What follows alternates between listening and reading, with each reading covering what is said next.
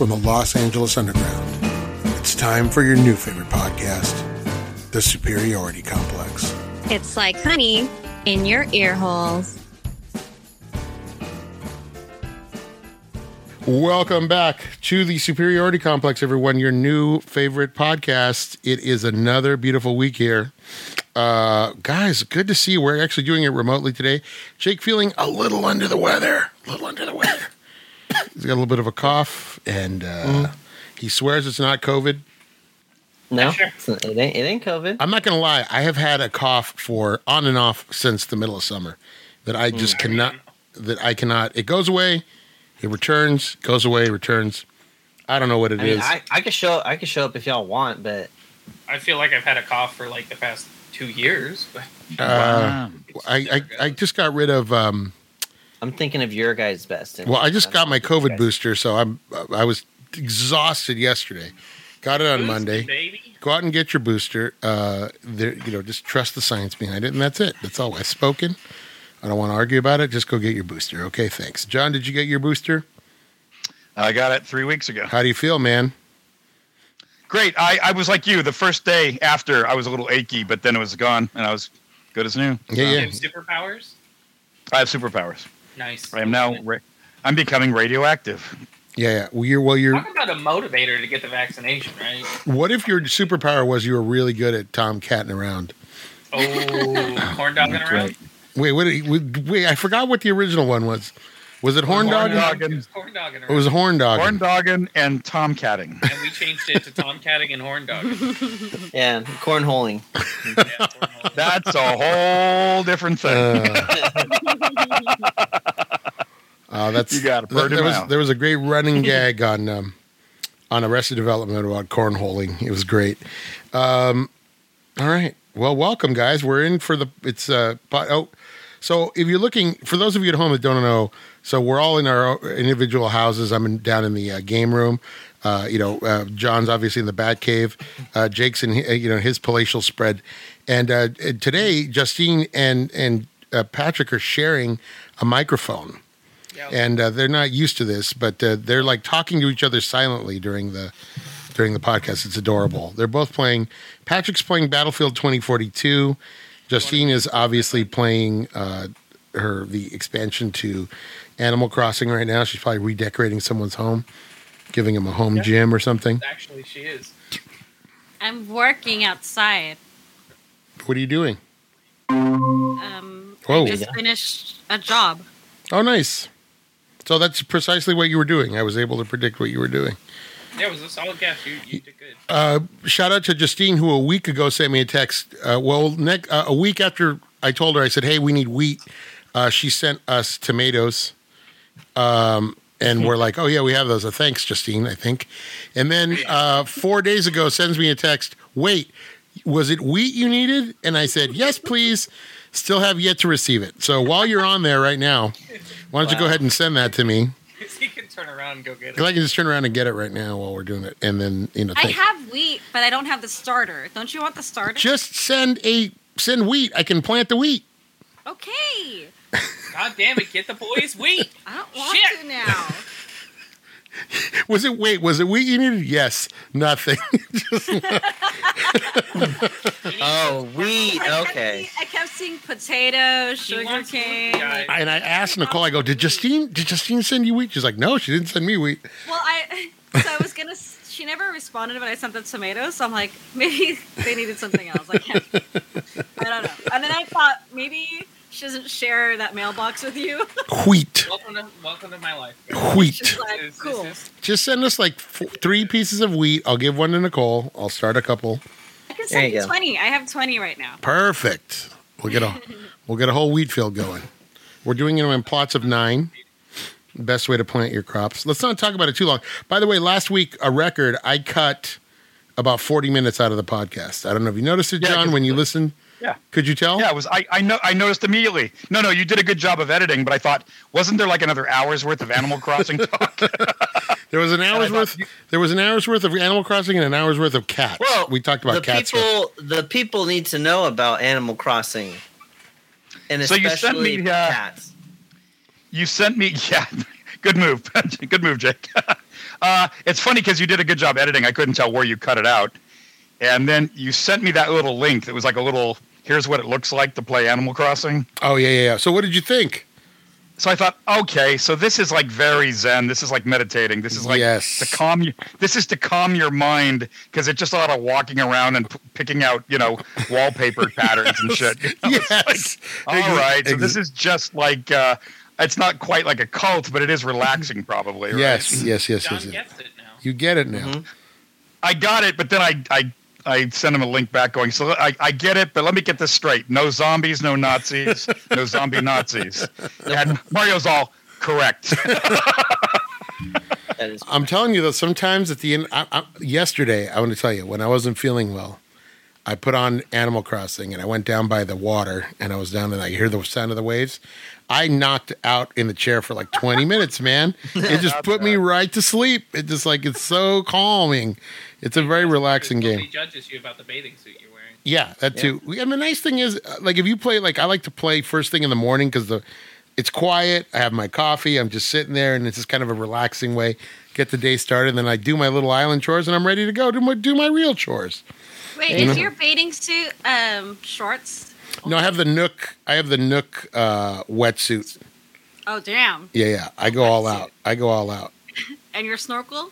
Uh, sometimes I'll wear the snorkel, but Don't uh, talk about another man's snorkel. That's inappropriate. I'll tell you what, though, I did find an island that was all stars that had the star rocks. You made it. Yeah. I haven't. I haven't made it. It's uh, well, I, I figured it out now. I mean, obviously, but I finally figured out all the Kapp'n Islands are all seasonal. They're different seasons.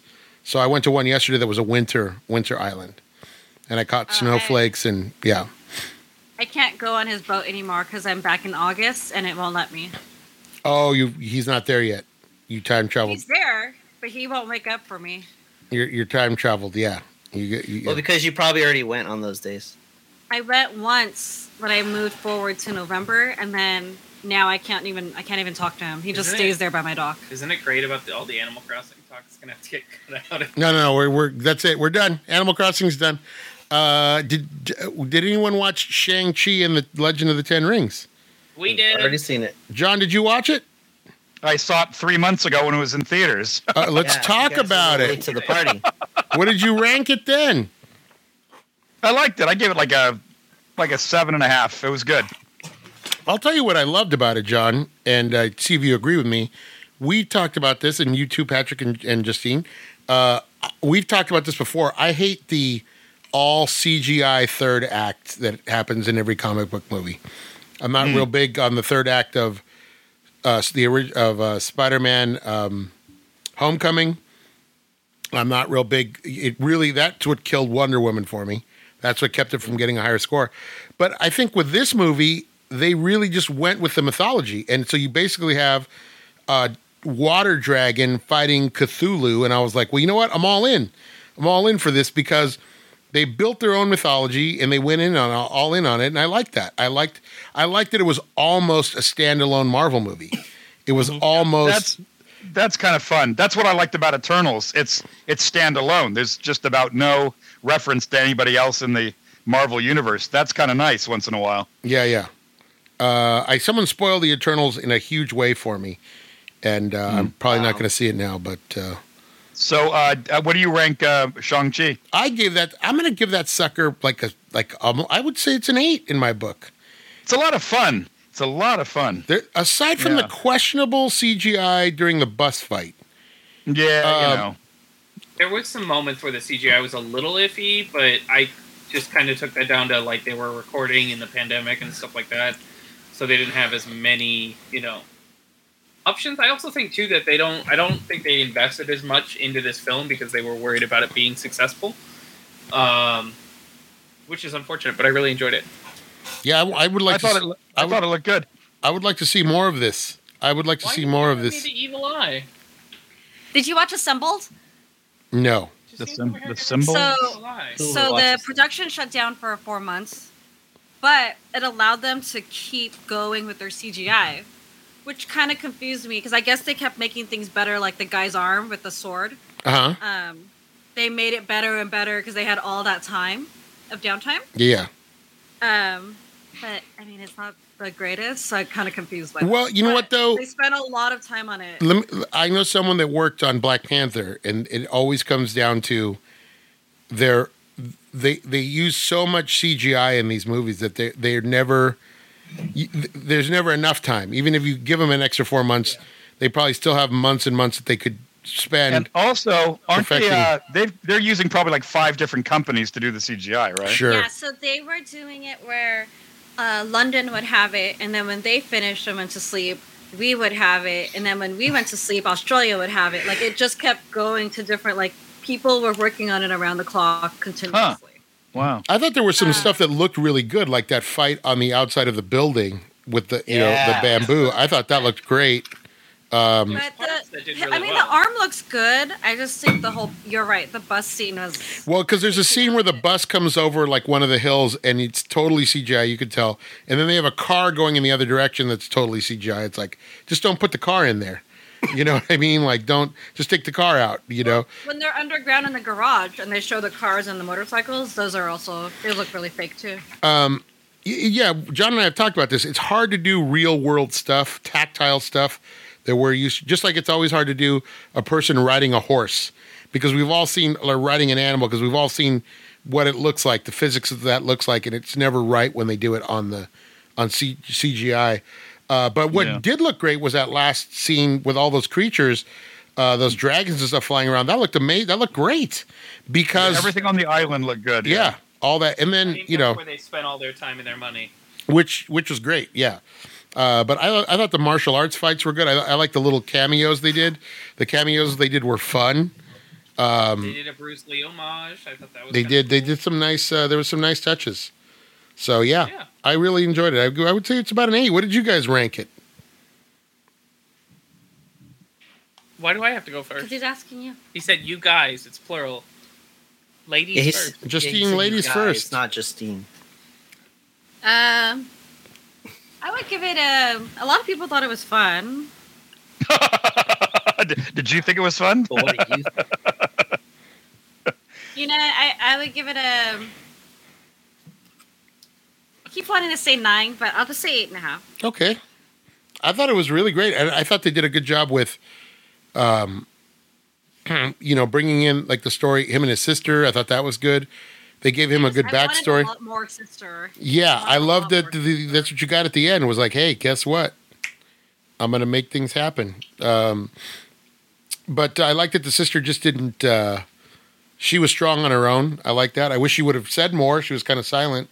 I would have liked to have heard from her more, but you know, it wasn't her story, I guess. But uh, uh, Michelle Yeoh was a nice surprise. It was. It's always good to see her in those Yeah, she's been in a couple Marvel movies. yeah, and it's but it's nice to see her in that uh, magical kind of uh, re- recalls like Crouching Tiger, Hidden Dragon kind of uh, Yeah. kind of thing. That's the movie that I was thinking the most of when I was watching it. Was that Yeah. that just the vibe, the feel, you know? Uh, which Awkwafina you was hilarious. Which, Oh, I, I, she Awkwafina was fantastic. Yeah. I, I liked that they hinted that she was a romantic counterpart, and it worked for me. I thought she was wonderful. Um, Awkwafina was fun. Yeah. yeah, I thought she did a great job. Uh, I give it, I give it like an eight though. I think it's a, it's a solid film. I want, I, I would like to see a second one. Um, and I just wish they would kind of spend a little bit more time on some of the special effects. Uh, Jake, what did you uh, what did you feel? Um, well, when I watched it when we were supposed to when it first came out, I thought it was great. What did I'm you sorry, I didn't Uh, hear that we were supposed to. what did you rank it back then? you asshole. Eight and, eight and a half.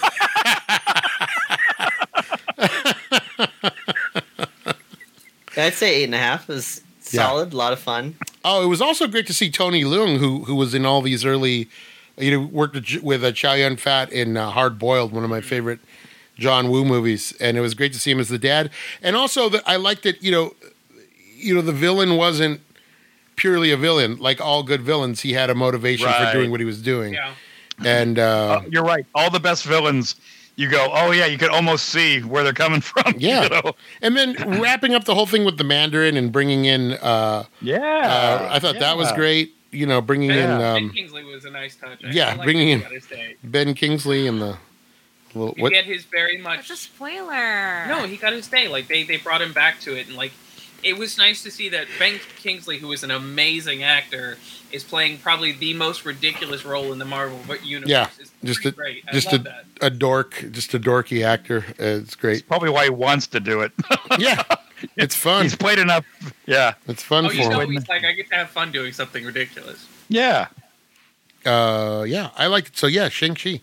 Uh, what else? Uh, Watch it. uh, yeah, it's on there, and and uh, I'm actually going to stream uh, James Bond. It's you can actually rent it at home. I just I've Oh, given cool. I've given up on trying to get to the theater. It just I just don't have the time right well, now. it's di- it's dicey. It's it's you have to just time it just right. I don't want to be in there with a hundred people. Yeah, I'm- so I'm also I just gonna. to- So for my birthday tomorrow, I'm gonna uh uh and the I'm gonna Nicole and I are gonna make Nicole's gonna make me a nice dinner, and uh and we're gonna watch uh, No Time to Die. No, cool. No, wake Just up. remember, it's it's almost three hours, so make sure that you. yeah, that's why we're the- we're doing it at Yeah. home. You know, doing it at home. It's nice to be able to watch at home. You can take bathroom breaks. Yep. There you go. Wake up. There you go. Wake up. No time to die. Uh, that's how. That's is that how that goes? Nothing worse than having an itch you can't scratch. You know what I'm saying? Ah, Hey. And then, of course, the sequel that hurt. yes. Wake up. No time to die. I was Time gonna, to die. I was going to tell you guys something. I- We watched something. So we we I'll I'll post the link, but I sent the guys this week a, a link to a Dean Martin Christmas special from '68 that popped up in Mm. my um in my uh, feed. Did you guys all watch it? Yep. Oh, you got to watch it.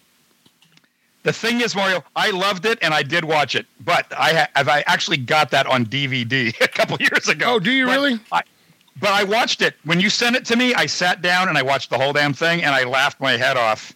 And you're right, that last five minutes is just crazy. All those, and it's so weird because you can tell they just sort of like filmed it whenever, wherever they were. Yeah. None of it matches. The audio's all over the place. None of the footage matches. Yeah, they're they- all reading off the cue cards. yeah, it was kind of cool that it was. Uh, but but who could pull that? You would never do that today. And it was all like No. it was all TV and movies and uh, you know. God, you got Bob Hope, Lucille Ball. You know, it's like Tony Bennett, Yeah. Neighbors. You know, Phil Harris. Everybody. You know, yeah, Pro- Yeah. probably every time he had a guest, they just said, "Can you step over here for two minutes and read off this cue card?" sure. Or you could tell like the guys. Well, the guys from Bonanza were all on the set, and you Yeah, could yeah. tell the guys from uh, Mission Impossible were all on the set too. Uh, you know, How'd you like? Uh, how'd you like Bob Newhart with the uh, tu- the uh, bit with the toupee return? love it, love it. Is that great? Good old? Bob Newhart. Newhart. Uh, yeah, check it out. him that young. So it's on. If you just Google the Dean Martin Christmas special, you will see satanic uh, Christmas masks.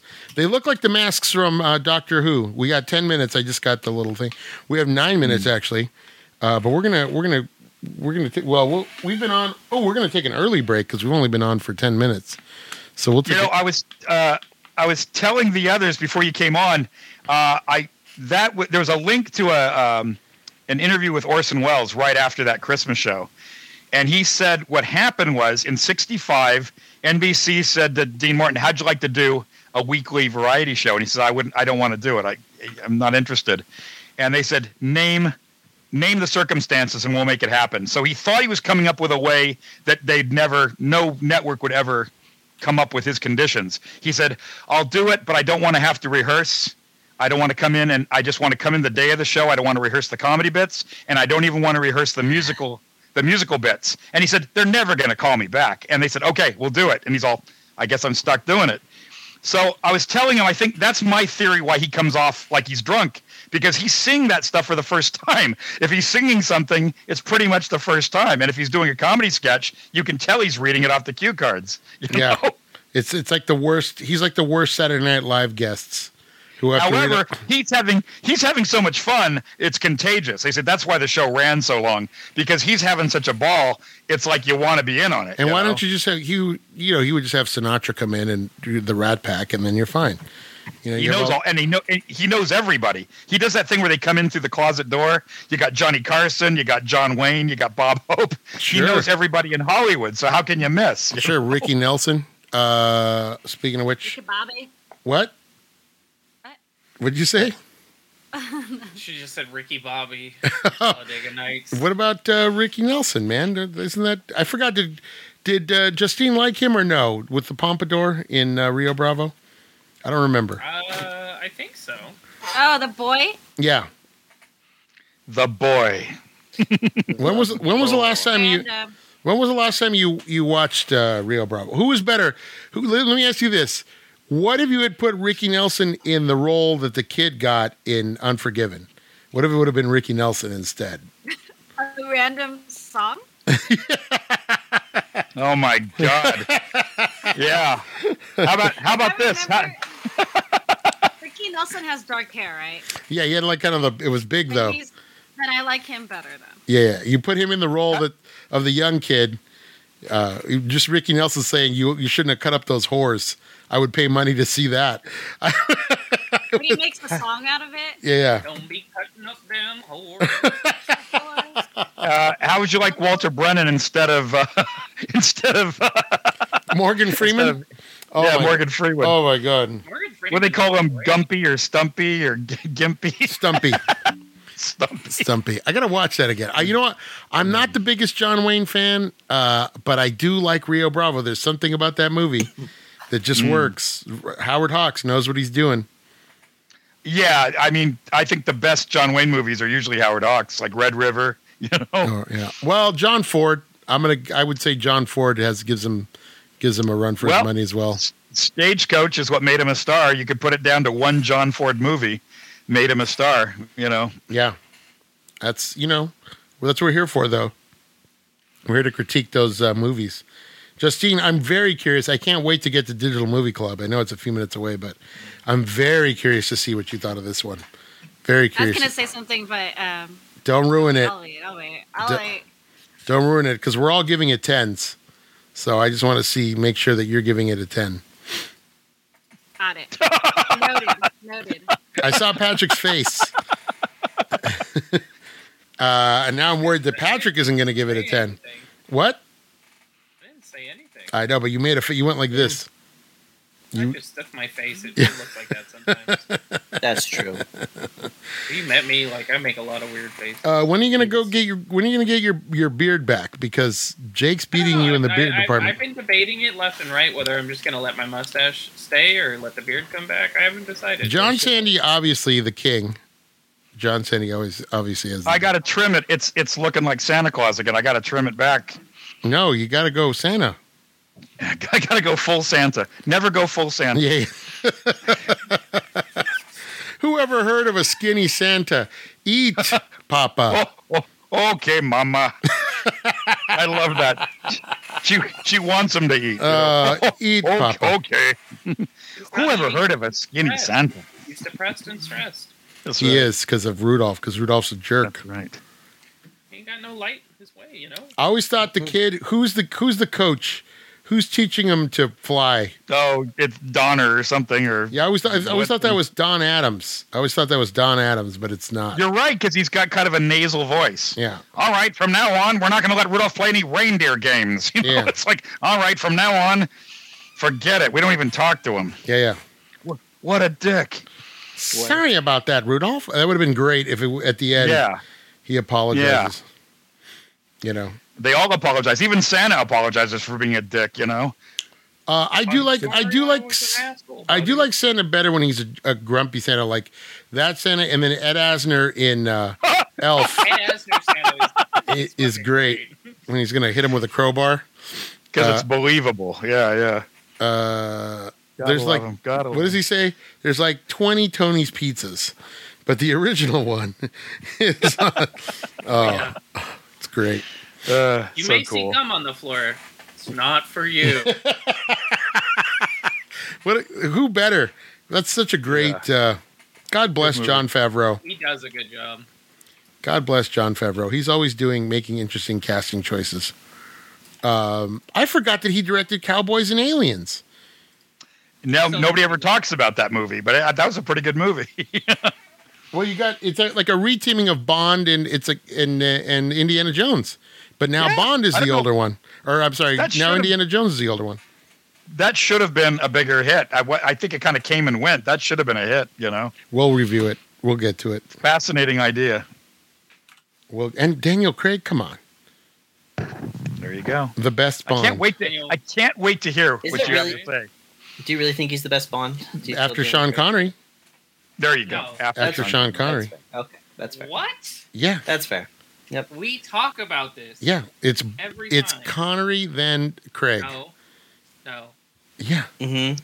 Connery's Then- the temp- Then Connery's the temp- No. Goes Roger Moore, No. nope. Connery, You already lost me. You already lost me. Craig, Already lost me. And I grew up with Roger Moore, and I'm still disagreeing with you. Roger Moore's number one. You know, Mhm. Connery is the. Gadgets. You can say all you want. Besides Brosnan, he gets all the cool gadgets. Here you go. Here's Yeah, but here's- it's here's- not about the gadgets; it's about the it's guy. about the gadgets. Hey, we, the correct- we're gonna Cool. we're gonna take a quick break as this heats up, and we will be right back after these messages.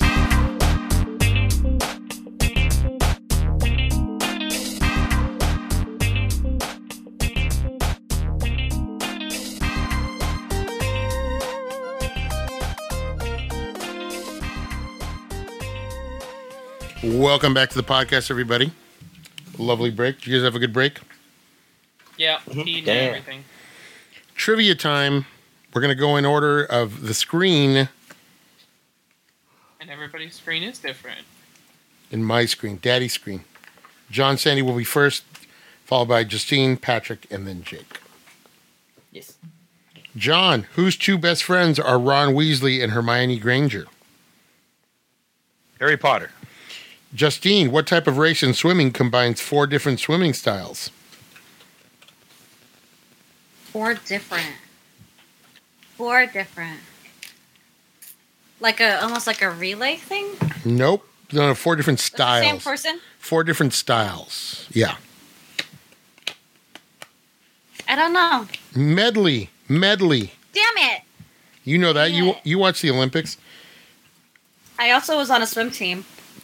Wow. God, you're dumb. Patrick, Everest is is the highest mountain in the world. What is the second highest? Uh, Mount Kilimanjaro. Negative. It's K two. K two. You're also dumb. Uh, Uh, just kidding. Just kidding. I didn't want Justine to feel bad, but that was I wouldn't have gotten that. I wouldn't have gotten medley. I would have never gotten that. I said relay like an idiot. No, it's fine. You're you're dumb. Okay. What does what does FAQ stand for? Jake, FAQ. Frequently asked questions. Yes, John. What is a full house in poker? Full house in poker. a damn good hand. Uh, it's uh, like five of the same uh, suite. No, sir. That would be a flush. It's a pair, a pair, and a trip. Uh, three pair. Pair and three of a kind. Three of a kind. That's it. Jake wins. Wow. Jake wins. Jake, That- Jake, you're the smartest person in the room. Jake, you're the. That's right. That's not Why do you assume you're the smartest in the room? Because you are, Jake. You won today. Congratulations, man. Thanks. Trivia. Trivia. Trivia. Trivia. All right, guys. Do it again. Do it again. I want. I want redemption. You want redemption? I want redemption. All right. I right. Need, I need to know I'm not a complete failure in life, and this is how I measure. We'll start. Wow. We'll start with the. We'll start with the wiener. Jake, what is the name of Don Quixote's squire in Cervantes' classic novel? No idea. no idea. Uh, Sancho Panza. Sancho Panza. I knew Jake wouldn't get that. He doesn't read.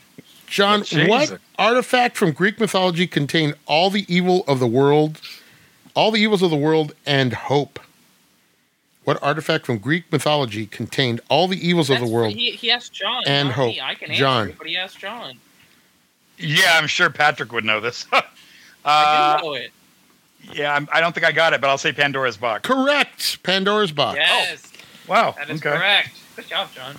Justine, what two kind of what two kinds of nuts are used in a Waldorf salad? Stop it. These nuts. These and what other kind? What two kinds of nuts are used in a Waldorf salad? What two kind of nuts? Walnut Yes, and uh, Waldorf. pecan. No, peanut. peanut. Really? Who wants a peanut in their salad when you can have better nuts? Dang. You always want to. You always want to go for the Like- best nuts. Peanut's like the bare minimum of a nut. Uh, Justine is out. Yeah. Uh, Patrick, what does the acronym WOW stand for in computer game context? Uh, World of Warcraft. Correct. Jake, you are Yes. out. John, Yes. it's between John and Patrick. This is for John's. Re- this is for redemption for for Patrick and glory for John. John, what color are the blood cells that carry oxygen? What color are the blood cells that carry oxygen? blue. No, what color are the blood cells? Oh, I don't know. White. I have no idea. Red. Red. That's it, Patrick. You've won redemption. No, give him a question. I Give him one have question. I have honor now. No, no, because I didn't give Jake a final question. So, Yeah. So now I now we need to do one more time for me.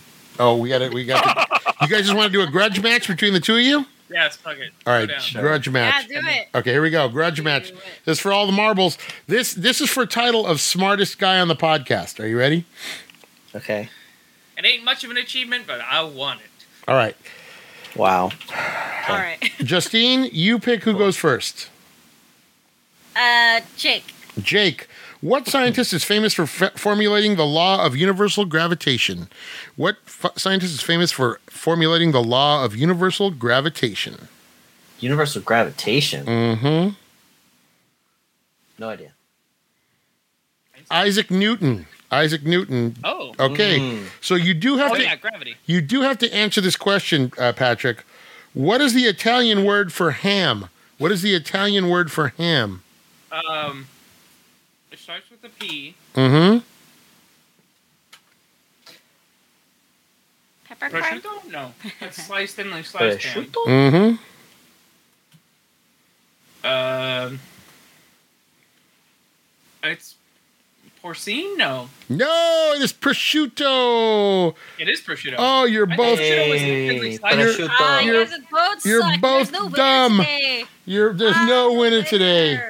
We Oh, you lose. you're both Icarus. You flew too close to the sun and the wings have Yep. melted and now you plunge into the icy depth of your own stupidity. yep. Okay with that. That's fine. I'm just kidding. I most of these I don't know unless I have the answers. It's, it's, I'm not gonna lie.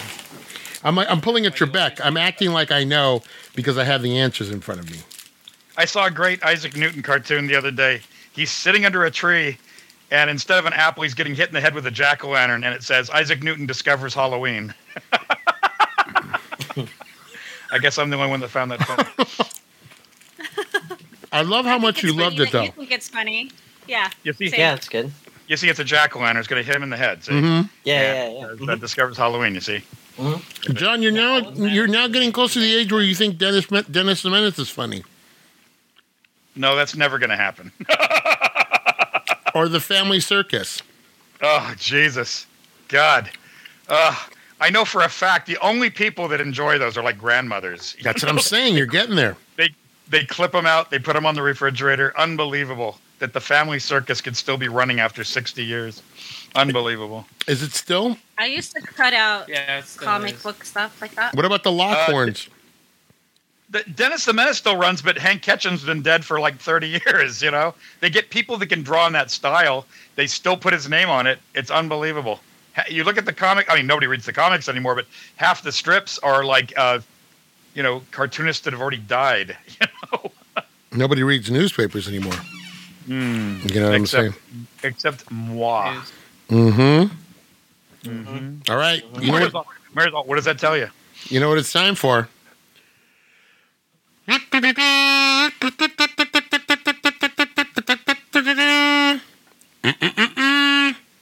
Digital movies. Digital movies. Digital movies. That's it. It's Digital Movie Club time. This week, what the long-awaited Unforgiven, starring one Clint Clint Wood Clintford Eastwood. I guess Wow. Clint is just his name. Uh, give it to us. Give us the skinny on this movie there. Uh, All right, Unforgiven released in 1992 uh, on August 7th, directed by one uh, Clintward Eastwood. Uh, What? Hey, get Mike. Uh, get a little closer to the mic for this one, Patrick. Uh, yeah. Sorry, directed uh, by Clint Eastwood, released August 7, 1992. Mhm. Got an 8.2 on an IMDb, a 96% on Rotten Tomatoes, with a budget of estimated 14 million gross worldwide, 159 million dollars. It made its money back. And then some. Oh yeah. All right. So some context here. John, did you see this in the movie theater? Yeah. I did not see this in movie theater. I saw this on video. Um, I wasn't quite into westerns yet, but I, you know, was like, oh, I want to see this Clint Eastwood in a western. The context for those of you that don't weren't aware, westerns have been kind of dead for a little while. There hadn't really been anything since Pale Rider, which we watched. Pale Rider and Silverado were kind of the only westerns we saw in the '80s when we were watching the '80s. So there hadn't been a western in a while, and there hadn't been a Clint Eastwood we- western in about seven years. So this was kind of something that he was. Uh, it was a return to form for him, and uh, obviously being directed by him. In the interim, though, uh, Morgan Freeman had kind of started to rise. Like Morgan, Fre- Mor- Morgan Freeman had kind of become a star. So that was also part of the uh, appeal. Here was watching uh, those two together. Uh, is this our first Morgan Freeman movie? Uh, yeah. Watch Driving Miss Daisy. No, we did We not. didn't watch Driving Miss Daisy. We did not. I no. think this is our first one. This is our first Morgan Freeman movie. Uh, we'll see him quite a few times over the next, uh, you know, from here on out. Um, but yeah, he had kind of he he, he won the Oscar for uh, Driving Miss Daisy, and so was a star in his own right by the time this came out. So that was kind of part of the appeal. And then having Gene Hackman, uh, Gene Hackman was a, was a big part of the appeal here, and we've seen Mr. Hackman's work in the past, of course, uh, Pac-Man. in Poseidon Adventure and uh, Superman. But uh, yeah, this is a interesting role for Gene Hackman. So uh, yeah, that's just a little bit of the of the backstory. So yeah, this is kind of a, a big deal when it came out because it was uh, you know it was a, a return to the western for uh, Clint Eastwood. So that being said, none of I think John and I are the only two who had seen it. Uh, John, what did you think when you first saw uh, Unforgiven? And, Oh, and, it, it, it felt like a masterpiece. You know, yeah, uh, some movies already feel like you know you can already tell. Oh, this is going to be around a while. This is going to be like a classic. And did you? Uh, it held up for you though. Watching it again, is this something you revisit a lot? Uh, I've seen it a couple times since. It, it held up 100%. It didn't feel any different than it did the first time I saw it. This is, you know, timeless, I think. Yeah, definitely feels timeless. Definitely uh, shot in a way that uh, if you didn't know it was the '90s, you weren't sure. You, I mean, I mean, judging by every, everybody's age, obviously, but if somebody was just watching this for the first time, they might not have any idea when this was shot or when it. It still feels very modern. Still feels very, um, you know, feels like something that It feels it- it some- feels like the time it's supposed to feel. yeah, you know. yeah, yeah. It feels like it could have been made yesterday because it's so so. Uh, you know, it's it sticks to the time period, and I think the fact that they keep um, everything's minimal. The sets are minimal. You know, you're in the you're in the cat house, and you're in the you're in like you know they're kind of on the prairie and all that stuff. There aren't really a lot of sets. There's not a lot of you know. There's, the town is a little. You're in the town somewhat, but not really. Uh, you're in it for the scenes with uh, with Gene Hackman, but you know. You can tell there's not much to the town. It's one of those, you know, just sprang up and they're just sort of, you know, here's the saloon, here's the livery, and that's about it, you know. Yeah, we're just surviving. Yeah. Yeah. Uh, yeah, just does. This movie does have a timeless feel to it.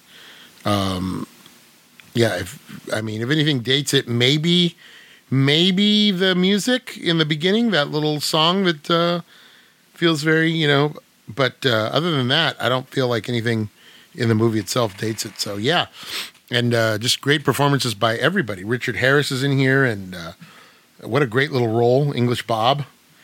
Um, this is pre uh, pre Dumbledore Richard Harris. So there you go. Jake, what did you think, man? You know, it was like that. The first, the first portion of it. I mean, we're used to seeing Clint Eastwood being just the, you know, the best outlaw, or you know, the best shooter, and just to see him kind of all washed up was an interesting take on it, and to see his uh, to see the f- switch turn on at the very end, I thought was pretty awesome. Yeah. I, I think that Tried to tried to escape, and just hit that life just kept pulling him back in to the point where it broke him. Yeah, it's a little sad, and it the I mean, it's kind of a the beauty of it is that he turns back to it, but he turn it's almost he at least he does it for the right reason. If there's anything to pull Yeah. out of it, it's that he does it for the right reason. It's you know he's avenging his friend, obviously, and then just the whole thing with with um, Morgan Freeman not being able to do what he used to do. That's a very sad scene where Yeah. you know it, you know it, it kind of takes all the glory. It's almost like Clint Eastwood is looking back on his own career. You know, he's looking at the Dollars trilogy and all this stuff and going, "Yeah, you know, this is it looked fun, but you know, maybe uh, maybe there's something more here." And uh, that's obviously the struggle that Morgan Freeman's having, right? Yeah. I saw Patrick shake his head there. Patrick, do you disagree? No, I just got teabagged. By who? Some kid? Some dude. Yeah. Well, that's what you get for playing games during the podcast. Um, I'm sorry, Jake. Uh, we we interrupted you for that teabagging incident. Um, No, it, it's it's fine. His game's more important. yeah, yeah. did you? Uh, which characters did you uh, relate to or, or, or stood out to you, aside from Clint Eastwood? Um, oh God, what was what was the kid that they bumped into as they were heading into town and they kept shooting at him because he couldn't see? Oh, the well, the kid, the kid they took with them. Uh, Yeah. what's his name? It was his his friend's nephew. yeah. That- what does he call himself, that- John? Uh, Oh, it was, it was the name of the gun. I can't think of the name of the gun. He just called himself the something kid, and it was the name of the gun. Schofield? The Scoville. S- Yeah, Scof- Schofield. Schofield Kid is what it was. Yeah, I can't see either. It gets it's funny when they figure it out. He's all, "You can't see, can you? There- there's no hawk up there. You can't cover see. me, far- cover me, but I can't can- see. Just shoot. yeah, just shoot, just, Just shoot, him. at him. Uh, yeah, you know, in this in this movie, the kills are also very. Um, there's nothing glorious or fun about the kills in this movie. No, they're very. Um, what's the word?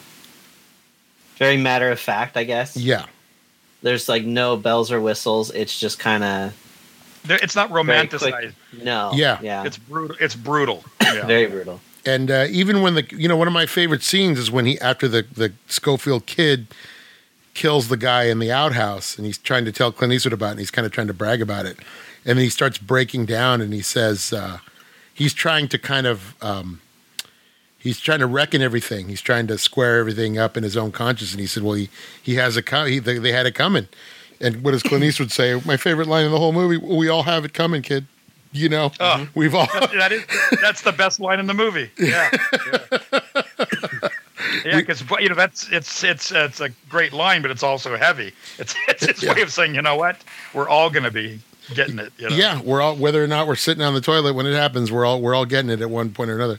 It's, it's like such a great and sobering line because uh, obviously you see that he, here's a man who's you know figured that out finally, who's kind of figured that out you know after being you know living a the life that he led, and now he's raising pigs with his son and, and his daughter, and you know he's had plenty of time to look back on how his life went. You know, uh, Patrick, what did you think, sir? Um, I really so I really liked like Gene Hackman and um, Morgan Freeman and were fantastic characters. I really liked it. I liked a lot of the dialogue that they delivered. Um, there's some really great lines from them, and I, I enjoyed that a lot. To the point of it made the first half of Clint Eastwood's character uh, look really weak and in comparison to some really strong actors, he doesn't quite hold up for me. So you're saying like the his his usual take on being like laconic and not saying too much and just being a man if you Yeah, I mean, it's it, it was like his delivery and everything like that was kind of it left me wanting. I guess would be the best way I could just explain it. Especially when he's getting when he's getting held up at the saloon. I thought that was just like a No, I was okay Okay. with that. Like that's when he starts to get a little bit better. I'm talking more, um, like when he's on the farm and stuff Oh. like that. Eh, pre to the point like he gets to town, his his conversations and everything and his dialogue, the way he delivers it in comparison with being on the screen with both of those actors. Oh, you, yeah, you're saying he's not as heavyweight of an actor, which which I would. not ag- as heavy a weight of a uh, a, a script actor. Like he's a very much a character actor Mhm. and a presence actor. Like his presence is very good and intimidating. Well, but I, I would tell you that he, I will say this: there's there's a difference. I think there's a big difference. I think Clint Eastwood is a movie star and not necessarily an actor, but I Yeah. think that um, he waited for the right. I, like John said, he waited a long time to do this because he wanted to be the right age, and I feel like there's a there's a little bit of a world weariness about Clint Eastwood. Just in general, at this age, that I think works for the character, even if he's Yeah. not the best actor. Because you're right, Richard Harris, obviously, that's and Gene Hackman. I mean, I mean, I mean, Gene Hackman's on another level. Uh, that's just another level of of acting, and I think people overlook that because he does a lot of character roles or supporting roles. I think people forget, you know, what level he's really on. But this is a movie that shows you. It, it's nice to see when his character shifts after Ned dies and Clint Eastwood kind of snaps to that point. I think that he it feels like he's hitting his stride a little bit more and he it, it steps it up a little bit. I, I enjoyed it after he made that switch. you know, Um, because if you're you want that's the Clint Eastwood you want is the angry, vengeance-seeking Clint Eastwood. It's it was hard to sit through the first half. Well, and it's not even that. It's not even that. I mean, I get what you're saying, but at the same time, it's more of it. Even though he was angry and he was vengeful, and you know he wanted to do right by his friend, you could still tell that like he's weighing all of his- his decisions and everything he's doing. He's considering the impact of those actions, and it just seems like it. it I wouldn't even necessarily. It just he feels like a different actor at that point. Mm. Um, I the set design was fine with me. I enjoyed it. I like the story. I like that the message that you know, while you know we may romanticize the Wild West, the difficulty in the dealing with the fact of like actually killing people day in and day out has a toll and weighs heavily on people. I think they did a fantastic job with that. Yeah, yeah, yeah. yeah. Um, and it really it, it helps illustrate that point really well. Um, I just I the shift for me, I think helped the movie a lot. Uh, in the beginning, I was just kind of like, this doesn't really feel like your prototypical western, which of course it isn't, but um, it grew on me, I guess. I have an inter- I really like Morgan Freeman. I really like Gene Hackman. A lot. I have a, I have a friend who went to see this at the movie theater and um, was not at all impressed. And I remember he said uh, he got up to go to the bathroom and he came back and it was just as um, Clint Eastwood uh, kills Gene, he kills everybody in the bar, where he goes to shoot at him and then it's a misfire and then he shoots Gene Hackman, the Oh, whole yeah. thing. And he thought, oh well, that's kind of a you know. He's like, oh, it's just a typical Clint Eastwood movie, you know. And he missed the scene where he shot um, the the pimp slash bartender. He missed Oh, that scene. That's such a big moment. He missed that scene. And when he saw it on sets the whole thing off. Yeah. yeah. when he saw it on video later, he said, "Oh my god, like that just that little that little 10 seconds or whatever really set mm-hmm. you up Makes for the difference. for that you realize that he he flipped the switch." You know, Yeah. that's the moment where you see the, the the switch flip when he sees his when he sees Morgan Freeman outside of the of the that, that, that saloon. heartbreaking. Yeah, he missed that whole little scene, and so he just thought, "Oh, it's a typical Clint Eastwood movie." Clint Eastwood just does what he does in Fistful of Dollars and just clears out a room full of guys in the end, you know. But he's, you know, he just missed that ten to fifteen You seconds know, worth of the- the- context. the fuse is really lit uh, back when he finds out from one of the girls that uh, that Morgan Freeman has been killed for something they did. He says he was killed for something we did, and the look in his eyes, and you realize he doesn't even care at this point if he dies. He gives the kid the money, and he says, "I got to go back." You know, yeah, that that's to me is where it really flips into a, a whole different feel. yeah. And uh, another great line when Hackman's on the floor dying, and he said, "I don't deserve this," and, G- Yeah. and he says, "Deserves got nothing to do with it," and just kills him, which is. Yeah, uh, says, "I'll see you in hell," and I'll say, "I'll see you." In hell. yeah, yeah. Uh, Justine, you- you're the you're the most curious. Uh, I'm a, I'm the most curious about you. How did you feel about this one? Um, I agree with Patrick. It was pretty boring um, until later on. Patrick didn't say that. I didn't say that I at all. couldn't agree more, Justine. I didn't Thank you. say that at all. Um, yeah, the whole beginning part was very boring for me. Until I guess I just want him to do more. so as The soon as he, so right when they're at the in the in the um, the bar, and he asks who the owner is, I'm like, oh, cool. He's just gonna let that guy go. And then he shoots him. I'm like, all right, I didn't expect that, but it got interesting after that. But that's all the way at the end. So, um, it was The a first like 45 Clint- minutes It's kind of slow. It's a better Clint Eastwood film. It has a better story to it. I Mhm. just don't like that he's playing himself. I don't. I don't think he's necessarily playing himself, but he is commenting on his career. I will say that. I feel like this movie is a whole comment on like his career as a kind of a kind of a cowboy action hero. I feel like that's the. yeah. I feel like it's. you know, when it came out, when it came out, that's what everyone was writing about. That this is kind of him. This is not your typical Clint Eastwood western, and the fact that you do see him those long stretches, which I guess some people find boring, but those long stretches at the beginning with what you're seeing is there's a man who 10 years ago for his wife said i'm done with that. The drinking the shooting the killing i'm done. And so you see he's he's sort of inept you know? He's forgotten how to shoot a gun. He's forgotten how to ride a horse. He's falling in the mud trying to catch the pigs. And he wants the money and it's what he's going to go through to get the money. And he's not even sure he can do it again but I think what people were writing about when this came out was this is a this is him deconstructing his myth. He's not just the guy that comes riding over the hill and he with the guns blazing. And they said this is almost his way of deconstructing what he just spent the last 50 years doing, Yeah. which is your, you know, Yeah. No, I, I, Not, I you totally know. get that. I just think in the first half for me, I don't think he had the strength to really portray the loss and how he was Mm. handling the fact that he was. All of this is built up with him because of the fact that he, you know, married, Yeah. had kids, and Yeah. set that aside. Like, it didn't convey that well enough for me. yeah. And maybe it's because you didn't ever see the wife or anything like that. I don't know. But um, it just felt like part of it was missing. Well, the knock he always gets, the knock that he's always gotten is he's not doing enough, that he's real. You know, it's like the Mount Rushmore School of Acting. He's very, um, it's like Robert Mitchum. There's a not lot, there's not a lot going on. You got to, you know, it's all sort of, if there's anything happening, it's behind the eyes. And he doesn't do a lot. But when he does do something, or when he sort of shoots somebody a look, sometimes it speaks volumes, you know?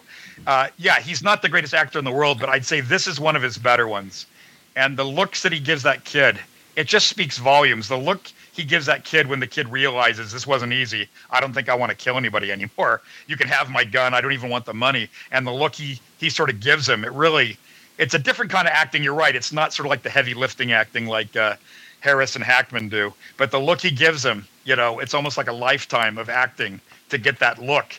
You know, Yeah. that he's giving the kid. That's like, you know, you're At right. That point, ain't it's that working for him. yeah. Justine, did you have any? Did you have any? Uh, uh, did you feel anything towards any of the other characters aside from Clint Eastwood? Did you like Gene Hackman? Were you? My my thing is always end up liking Gene Hackman, and then he dies, and you're like, you you. I mean, he is a he is a jerk, but he's so You good in that. ro- He's so good in that die. role, though. Like when he just beats up English Bob because he knows Oh, so good. he knows how shifty then- English Bob is. Yeah, but boy, seeing him whip uh, Morgan Freeman was tough to watch, Mm-hmm. and kicking, just kicking people to death, and and you realize he's a rotten guy. But what pulls you in is he basically just wants to keep the town safe, build his house, sit on the porch, smoke his pipe, and watch the sunset. Yeah. but he's still a rotten guy. Oh yeah, he's a bully. He's he's a total Can't bully. do that right. Mm-mm. and he's dumb. He's dumb. He's you can just tell he's a bully. The duck of death. It's Yeah, the yeah. Duke of Death. The duck. Of Nobody's ever taken him down a notch. So in a way, it's satisfying to see Clint Eastwood get him. Yeah, yeah. Uh, but yeah, you figure in another context, this guy would be the hero of the piece. Sure. He's trying to keep. In another movie from a different time, he would be the guy keeping the peace. The Hackman character is keeping the peace when people blow into town and shoot up the saloon. you know? Right. Right. You, you you get the idea that that doesn't happen in this town. That it's not like other movies Because he where is the- yeah He is the tough guy. yeah yeah exactly. Uh, Justine, I'm sorry, I, I cut you off. Who did you who did you like aside from from Clint Eastwood? Um, I was really hoping that Hackman would team up with Eastwood, but it's just an unfortunate film where nobody wins, in my opinion. That you're right. You're absolutely right. You're, you're you're absolutely right that nobody really wins because Clint Eastwood just ends up going back to the life he, he he's forced back into the life that he tried to escape. The kid kills someone, and he didn't want to really do that. Um, I mean, you feel for you feel for Hackman. like, I was like, cool, what a good guy, and you just really like him. And then all of a sudden, I shouldn't feel anything for Clint Eastwood because Hackman But but John's right. You, you except till you until you get to the part where he doesn't believe him for not killing someone. But even if you didn't see that part and we were only seeing it from Hackman's view, you wouldn't believe that guy anyways. Yeah, John's right. You you you kind of understand where Hackman's coming from until you know he's he's like you know he he's kicking Richard. I mean, you don't know what where the past is there. Obviously, he knows Richard Harris is a dangerous guy, right? He knows the the past that he has. But you know, you're so sympathetic to Morgan Freeman, and then watching him get whipped like that. Yeah, that's painful. That's but if just you didn't brutal. know that, you he's not a bad guy then. Oh, if I don't, oh, oh if I don't know that, he's not a bad guy. Well, yeah, until you know. see that he's not. You just think, well, he's, like John said, you just think this guy's He's uh, this guy's just trying to brutal. keep. Yeah, he's brutal, but he's just trying to do. He's. He's trying to do the right thing, right? yeah, I mean, we could say He's that. About, we could say that about any bad guy, right? He's trying. Khan is trying to do the right thing in in Khan's eyes, right? I got to avenge my wife, right? And that's what we've talked about. We just talked about it earlier today. The best villains don't think they're doing anything wrong. So Gene Hackman, it's, pro- yeah, he, it's probably it's probably why uh, Eastwood liked the script because there's like it's not like here's the heroes and here's the villains. It's like wow, it really depends on where you're sitting in the room. This guy might be the bad guy. This might this guy might be the hero. But Yeah. you you know it's hard to uh, to assign Eastwood the hero status when you hear what he's done. yeah. He even says it. I've killed women and children and everything that Oh, crawls or when, you, walks. when you don't find that out till the end, that's just like Yeah. holy shit. Yeah, Yeah, he, he blew up a train with women and children on it or something. Yeah. yeah. And then he says he says through, he says a couple times when somebody goes, "Were you really that tough? Could you really do all that?" And he says, "I don't know. I was drunk most of the time. I was young, drunk, wasn't thinking. I." Uh, he's like, "I'm not even sure if it went down the way they say it went down." You know, Yeah. it's just uh, it's an odd movie, but it really it's um it's there to shake up all the stereotypes. This is not nobody gets to run into the uh, to ride into the sunset. Uh, there's nobody gets off easy. Yeah, uh, Ju- by the I, end of the Justine, that's a great observation that it is a sad movie because nobody wins. and then, Uh, it's all upsetting. Um, and then even the little epilogue where um, it talks about the mom going to the burial place because he's gone. You know, the burial place of her daughter to see to find out. You know why? And there's no answers for the mother.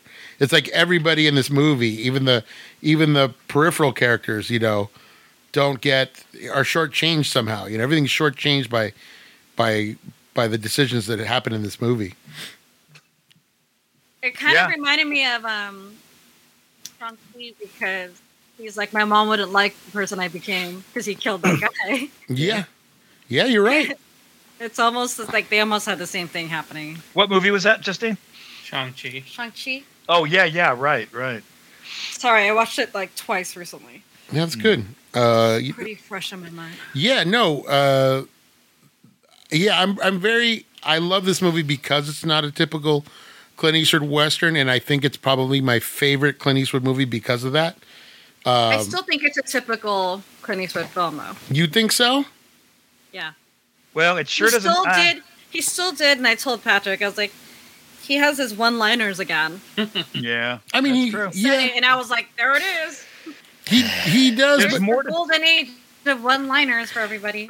he does. But there's also scenes where you're not expecting him, like when the when the guy's begging for water before he, as he's dying. Oh, because he misses the shot, you know, and he you can tell he feels guilty and he's telling him, give him water, like let him have some water at least. Oh yeah, he knows he killed him. He knows he killed him. He knows he's gonna die, and now he just wants the guy to like, you know, now he's got to hear him suffer. And you know, the the young Clint Eastwood probably wouldn't have cared, but now, you know, and and I think there's more. There's more going on in this movie. It's it's buried kind of deep, but there's more going on than in his other westerns, which is why he's probably never done another western. He said, "This is it. This is my final word on it because I don't think I'm going to find a better script." And I think this did something that his previous westerns didn't. the one-liners are there, but it's not you know they're not dopey. It's not like Make My Day. They're memorable, but for my money, it's it's not a dumb movie. There's something on its mind, and it's it's slow revealing itself, but it's there. It's Yeah. all the way through it. It's deconstructing what a western is, and at the time, nobody was even thinking about that. That's probably why they hadn't made any westerns. They couldn't figure out a way to bring something new to it, and but yeah, I mean, he's always going to be Clint Eastwood. It's kind of like the rap that uh, Cary Grant got or John Wayne. They say, ah, he's always doing the same guy. Yeah. Well, he's And- like a typical old Hollywood, Yeah, not old Hollywood, but where he doesn't have much lines, so it, Yeah. it is a still Clint Eastwood. But I think he does Yeah. that. I think those are the roles he's attracted to because he's just that's his persona. You know, he's and after It's like, uh, watching, yeah. um, did you watch the Boba Fett film on Disney Plus? The Boba Fett, the uh, Uh, the trailer. No, they did a whole thing on Boba Fett. They broke it down. Whoa, really? No? I haven't watched it yet. but They were saying how Boba Fett was pretty much modeled after Clint Eastwood, and so they kept saying, they kept saying, no, he needs to talk less, talk less, talk less. he needs to be more of a mystery. And like seeing Clint Eastwood do this because I saw that film already before I saw this film, and I was like, yeah, he barely talks. So I think some of these guys know that that's not their strength. I think Bronson was the same way. They say Charles Bronson used to, he'd get a script and say, Can you take some of this out? I'm better when I'm not talking. They know what their strength is. Yeah. And if the strength is in that sort of like steely resolve, that sort of like quiet, sort of which is a coiled energy. Exactly. Yeah. And you know what that what tells you Leone wanted Bronson for those first three dollars trilogy. He want every time out he picked up the phone and says, I want Bronson. Bronson always said no. So he settled for Clint Eastwood. But that's who he wanted originally. Uh, but both those guys kind of pull from the old Gary Cooper thing, where you sit there and don't say anything. And when you finally say one word, everyone goes, "Wow, that's cool." you, know, it's like, you know what I mean? It's like, "Wow, what a genius!" You know what? You know what's funny, John? Art of doing nothing. You know? I finally sat down and watched all of Laura with uh, Mm. with uh, Dana Andrews, and I felt very much like Dana Andrews in that role because Mm. I watched a little thing. It was on it was on the Criterion, and they were talking about how the the critic that was talking about it felt that Dana Andrews is kind of underrated for the same reason. He does a lot of the quiet, like it's not you know it's in the eyes, like you said. He's just kind of It's mulling. flat. He's mulling a lot of things over, you know. yeah. And for me, So either you know, that can strike you as boring, or you can say, "Wow, you know, deep rivers run." You know, yeah, you know what? Still waters run deep. But in this, Yeah. for, for me and Laura, it didn't quite work. And I loved Dan Andrews in like say best years of our lives, right? But Sure. for, for me, and it, it didn't quite work because it just seemed like everything was happening uh, happening around him. It seemed like he Yeah. was he was. It seemed like he was almost out of his element, you know. And you know that's an odd movie. Laura's an odd movie because the star of the movie really is like the script. Yeah, it's that you know, for, for one, it really it's not the actors so much. You need somebody mysterious to play the to play Laura, and you need you know everybody else. But really, um, yeah, the star is the dialogue and the Yeah. scenario. It's not even the actors. I- He's not I- called on to do much. I felt yeah, I felt like in that case, I was like I was kind of comparing the two, and I was like, Yeah. wow, in this one he really seems like the, the story's just passing him by. Whereas if we're Yeah. watching, we're talking about Unforgiven, even though he is quiet, Justine, it doesn't feel like he's the story's passing him by. It still feels like he's involved in the story. Do you know what I mean? Even though he might not be hitting the, the same level as, you know, he's still a proactive character. I feel like he's he's it's, making it's things still happen. got a different pace. I don't know how it would play today. That movie is paced so slowly, and people do not like to watch slow movies. I don't know how it would play today, even though it's Clint Eastwood and he's popular. They might. That is a that is a very sort of. It takes its time. That movie really takes its time. So it's that's another that's another problem. You know. Yeah. Well, let's rank it and find out where we stand and where this. Uh, I'm sure Justine has all the Clint Eastwood movies ready to go in the database, so we can just uh, compare and contrast. Justine, Justine, what is your favorite Clint Eastwood movie? Good, the bad, and the ugly. Yes. And do you feel he's doing better acting, or is it just a better character, or a better movie? Uh, he's just badass, so. Okay. Ah, That's what we want. That's what we want from Clint. Eastwood. It's a total, like, good movie, though, so. okay. It's a great one. It's hard to beat that movie. I, I always go The back. whole package is fine. I go back and forth between that and Once Upon a Time in the West, between which is my mm. favorite Leone movie. Both are great. And if you ask me on one day, I'll tell you one, and if you ask me the next day, I might switch it up. Because They're Bronson, both badass. because Bronson's badass. just as good in Once Upon a and you have Henry Fonda in Once Upon a Time in the West, but then you have Eli Wallach in Good, the Bad, and the Ugly, and you have Lee Van Cleef. So it's like ah, you know, I don't know which one. I, you know, they're both great. It just depends on if I'm in the mood for a little more brutality. I probably go for uh, Good, the Bad, and the Ugly, just because you get Angel killing people through a pillow. Uh, but uh, But who's been a worse? It's weird to say this, but who's been a worse bad guy than Henry Fonda? Yeah, in Once Upon a Time in the West. he guns down a kid. He guns down a kid, just shoots him. God, Henry Fonda for Christ's sake, Tom Joad. It's so crazy. Well, since he used my name, Yeah. Well, it goes to show you, it ain't easy. But, you know. you brought two too many. You know, I, I love them both. No. Uh, I really wish Leone would have stuck to his original plan and had uh, the uh, good, the bad, and the ugly guys there at, waiting at the train for Bronson. yeah. That was that the- wasn't easy at that point. That was the original plan. But then he would have killed him. He would have killed him. He would have killed Clint Eastwood. Better than it's Jack Elam and uh, Yeah. Woody Strode Woody and those guys. All right, guys, let's rank it. Patrick? No, no, no. You know, let's save Patrick for last this time. Jake, I give it a seven. Seven. All right, you're already ruining my plans, but uh, Yep. John, Uh, it's a solid 10. It's almost, for me, it's almost a perfect movie. Justine. Um, I'm between a five and a six, so I'll go What? six. So, oh, good as Casablanca. I'll take it. Patrick, That backfires every time. Every time. a six. Good as Casablanca. Patrick, Eight and a half. 8.5, not bad. I go 10. This is a 10 for me. This is uh this is like John Very said. divisive film. like today. John said, it's almost a perfect movie. I think it's because everybody's expecting a certain something out of it. It's just like Heartbreak Ridge, which is an, uh, one of another one of my favorite cleans because it's so goofy, and you guys hated it, and me and John loved it. yeah, you know what? I, but I will say I, that compared to th- that, I find a little cornball, and Oh, compared to this, you know, it's, not to- the same. Oh no no no! Not the It, it's totally cornball, but it's just it's fun because it's you know it's fun because it's him just being a goof. It's him goof. It's the closest. It's the closest you'll see to him playing straight comedy. Is doing like You know, Heartbreak Ridge. Bef- before Unforgiven, he had done some kind of goofball movies. He did like The Rookie with Charlie Sheen, Sure. and he did And he Cadillac. He did some things that weren't great. So this was like really like hitting it out of the park. Like Remember Me, you know? Yeah, yeah. Like, yeah, you're right. I, That- st- you know, and it won Best Picture. We haven't even mentioned that it won Best Picture that year, and he won Best Director. best So that was a pretty picture, big deal. And, best and director. Gene Hackman. Uh, let's see, and also Gene Hackman won for Best Supporting Actor. How about So that? that was a big, big year. How do you like me movie. now? Six point six point five. I like me now. Hmm. Hmm. I don't think she cares. I'm talking more about Jake. Meh. I already distrust. I already distrust Justine. I can't. You can't I trust was thinking just I thought she was going to throw us a curveball after everything she said. I thought she was going to give it like an eight, you know, like she usually does. Like It was- I don't know, and then it's like an eight. It's like what? It was boring. I give it a nine.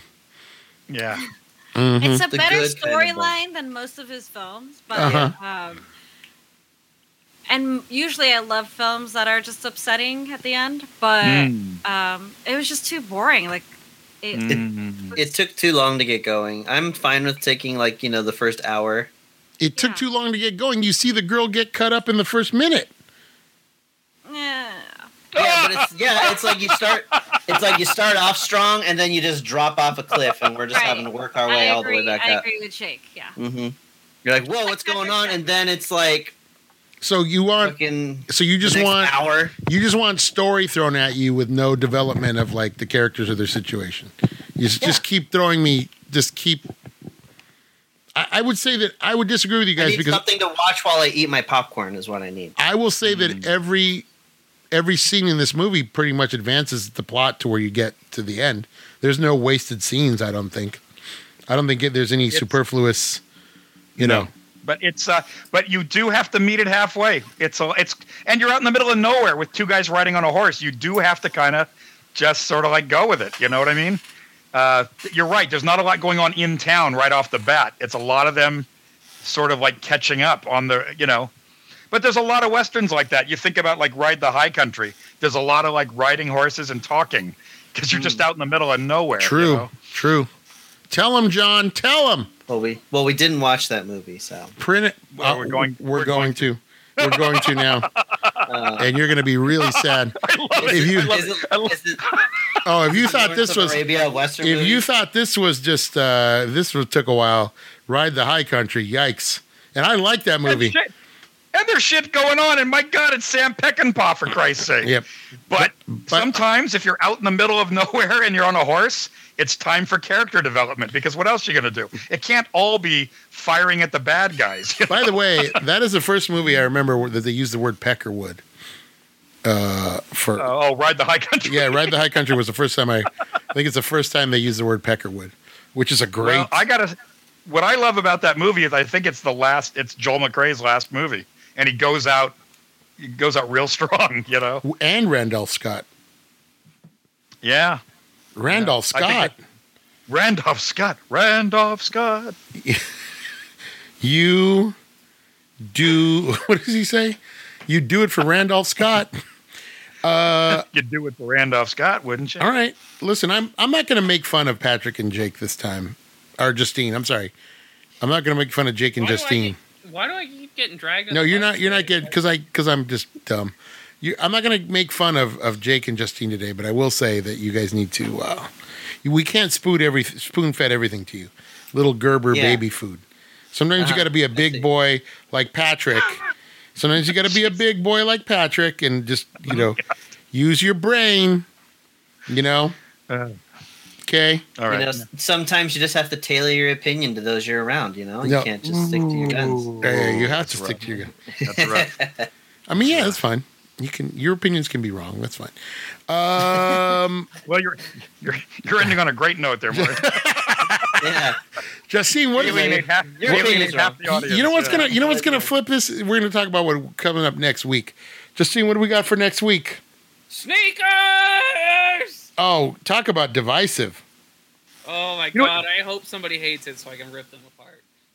There you go. I'm already. Hey, you know what? You're setting me up for failure here. The way you said it, I thought it was going to be snake eyes. I'm going snake eyes. I thought it was sneakers. Sneakers. Sneakers. Robert Redford, Sidney Sidney sorry. Poitier, Robert Redford. Uh, fucking. Um, Our- what's What's his face? Um, our old friend David Strathairn. uh, the bad guy. Uh, we just saw him in Shang-Chi, and I can't remember his name now. I just was thinking of it. Uh, fuck. He plays the Mandarin. Uh, Oh, Ben Kingsley. thank you, Kingsley. Jesus, that was gonna kill me. Don't spoil it of for everybody. They and don't know that he's a bad guy. Movie. Is it is it a movie about sneakers? It is. It's a movie about the rise of the Air Jordan sneaker and how one man built an empire. Wait, wait. So fucking excited. Is this a prequel to the tennis shoes? Where's the computer? The computer wears tennis shoes. Yes. It's a sequel. and it's it's also a it's also a sequel to the man with one red shoe Oh boy. and the red the second shoes and oh hi And obi the, gr- and the wearing of the grin. Mm. uh i love it guys we are we are ready we're gonna i know that i'm just gonna flame I uh don't even care. Like, i owe patrick's for some bad reviews I for some even- movies that i love so i'm just gonna go in and rip this apart Like, yeah, I give it a five. I don't even care. You own it. I'm cool. i just bought it for you because i know you love it Oh, such a good movie. Yeah john loves this i don't even know where john lands on this movie You know, I Find out. can't. We'll Re- find out. No, I can't spoilers. remember. Don't I know I saw it. I can't remember it. I'm gonna have to don't catch take up. This away from me. Dan Aykroyd Oh, justine have you seen this movie Sidney Poitier. I mean, god damn. What do you? J- I think I might have made her watch it once. oh you're gonna No, you're, I haven't seen it. You're in for a treat. I honestly, that's you're in for a treat. That is not a that is not bullsh. Hey, uh, who who directed this? Is this directed by Sidney Poitier too, or Uh, isn't it I Redford? don't think so. or maybe it's Redford? Uh, Here, I look. Wow, you don't even know who directs your one of your favorite movies. It's disappointing. This is like a it's about piranha. enjoying the movie. For Oh no, it's Phil Alden enjoying it. Robinson directed it. The music is by James Horner. If you're wondering who Phil Alden Robinson is, he did other movies like Field of Dreams. Music by Danny Elfman. music by James Horner. he did do Field of Dreams, John. That was a lucky guess. I've never seen Field of Dreams. What? what? we gonna watch that? It's we we passed it already. It's super Okay. corny, but gosh, it's good. It's a cornfield. Yep, Yeah. it is. Wow, what a great little show we put together today. Justine,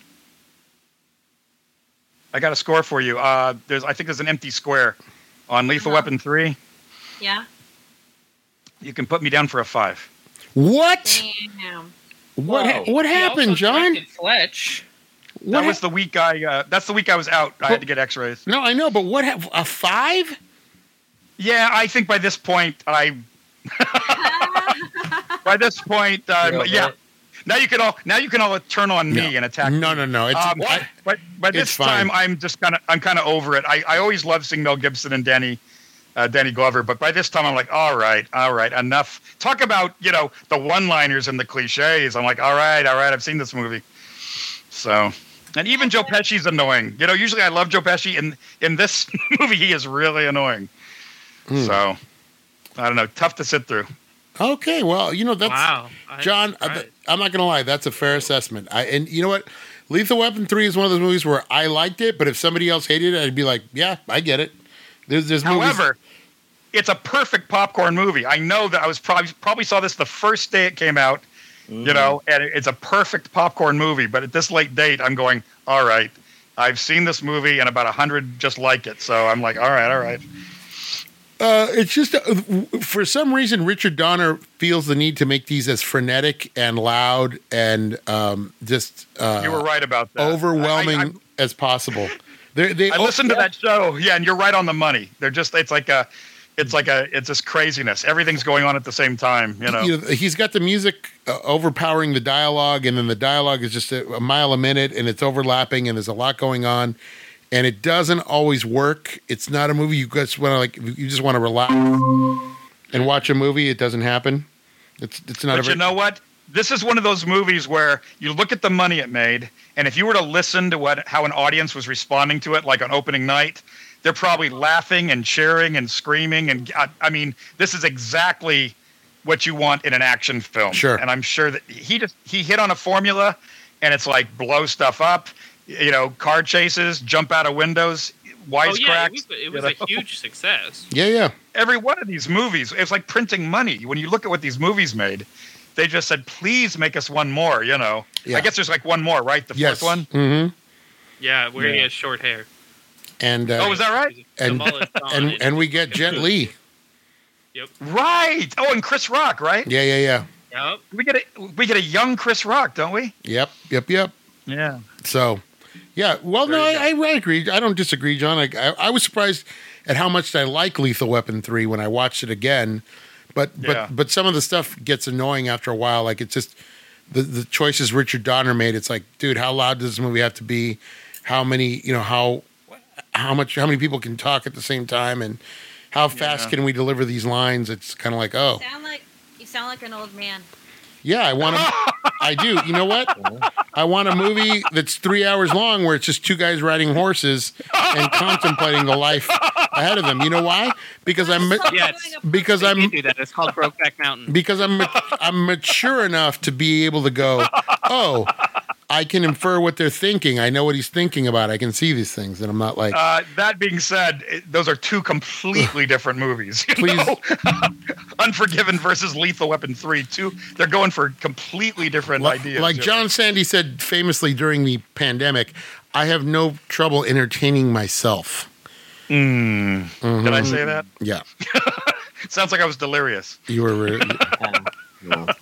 I love it. You guys, this is great. What a great show. What a great. Con- I didn't realize Unforgiven, one of the It's greatest going to be movies. so of- divisive. yeah, yeah. w- w- widely recognized as one of the greatest movies of all time. I, I'm so surprised that it wasn't. Uh, Well, we here at Superiority Complex don't like to disappoint. That's right. we also don't like I'm to. a- we also don't like to agree, if you know what I mean. I'm a goofball because I really thought that Justine was going to fall in love with this movie. I did too. So I, I- really did too. Just like I really did too. goofball. That's me. Hey, a goofball. Hey. Sorry. No, it's okay. That's how we do these things. For Patrick, for Jake, for John, for Justine, we're going to say this transmission ends now. Sneakers! And remember, we all got it coming.